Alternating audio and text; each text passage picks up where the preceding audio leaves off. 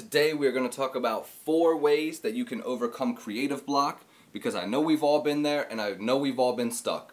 What's going on is Pimp Fried Rice. Welcome to the Music into Millions podcast. Thank you so much for joining me.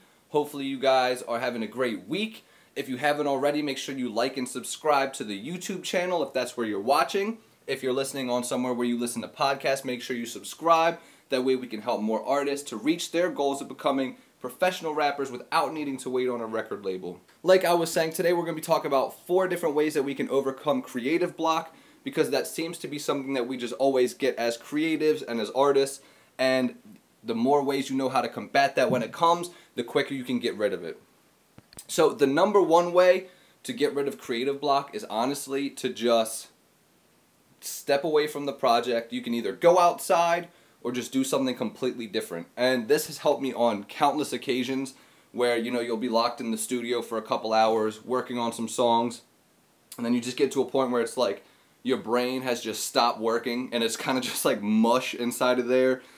It's sometimes the best thing to do is to just turn the computer off, put down the notepad and the pen, you know, unplug the microphone, whatever you need to do and just go outside if it's a bad day or it's you know rainy outside, just go do something else. Maybe you could go draw or sketch, go watch some TV, go you know do anything that's not making music because what's happening is you're actually letting that creative muscle relax for a little bit and so when you come back to the project whether it be an hour later maybe even a day later sometimes you do got to take a little extra time especially if you are really working that creative muscle but when you come back you feel so much more you know rejuiced and revived and ready to just create because you now stepped away and you're not beating something that's already at the point where it's exhausted and it can't go any further. Because at that point, you're just going to end up actually hurting the song or hurting the project or hurting whatever you're working on if you try and force through that creative block. Sometimes it's better to just stop. I'm not getting any good results right now. We'll pick this up later. That's sometimes the best thing for you to do. So that's tip number one for coming uh, for combating creative block. Tip number two is with being a musician, being a rapper, a lot of times we fall into the you know realm of we only listen to rap or we only listen to whatever you know we're listening to at the time. But tip number two is to listen to something completely outside of your genre or something completely new. So if you're the type of person where you may not like necessarily new other genres of music or something like that, you're more specific just go check out new music. Maybe it's a new rapper you've never heard before. Maybe it's a new album you've never listened to. Anything.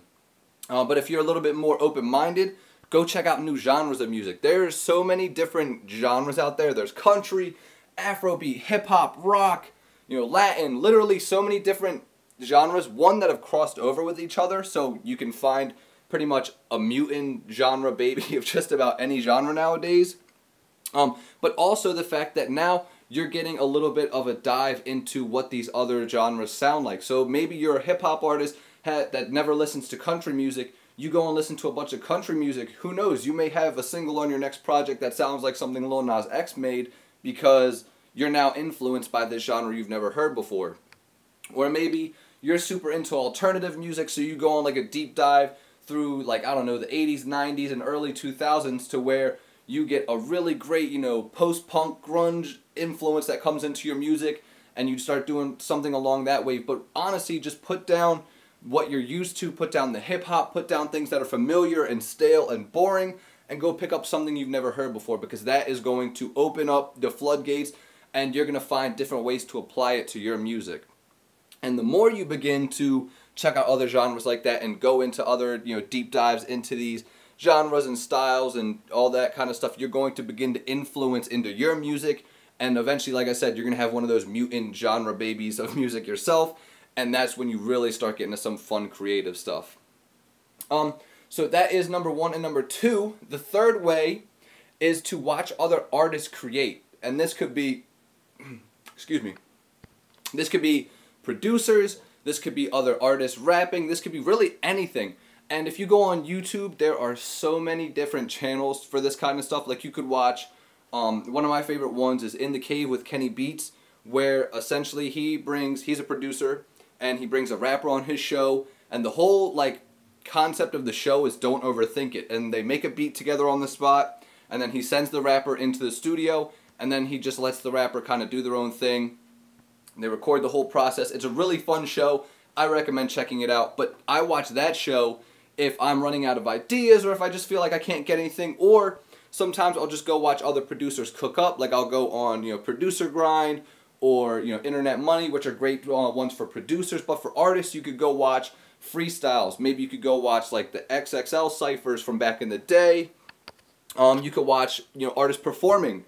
Like I know something that's really cool that just happened was the uh, the Travis Scott show with Fortnite, which actually I might talk about tomorrow. I'm still debating on a topic, so if that happens, awesome. If not, I'd recommend you check that out. That's super crazy.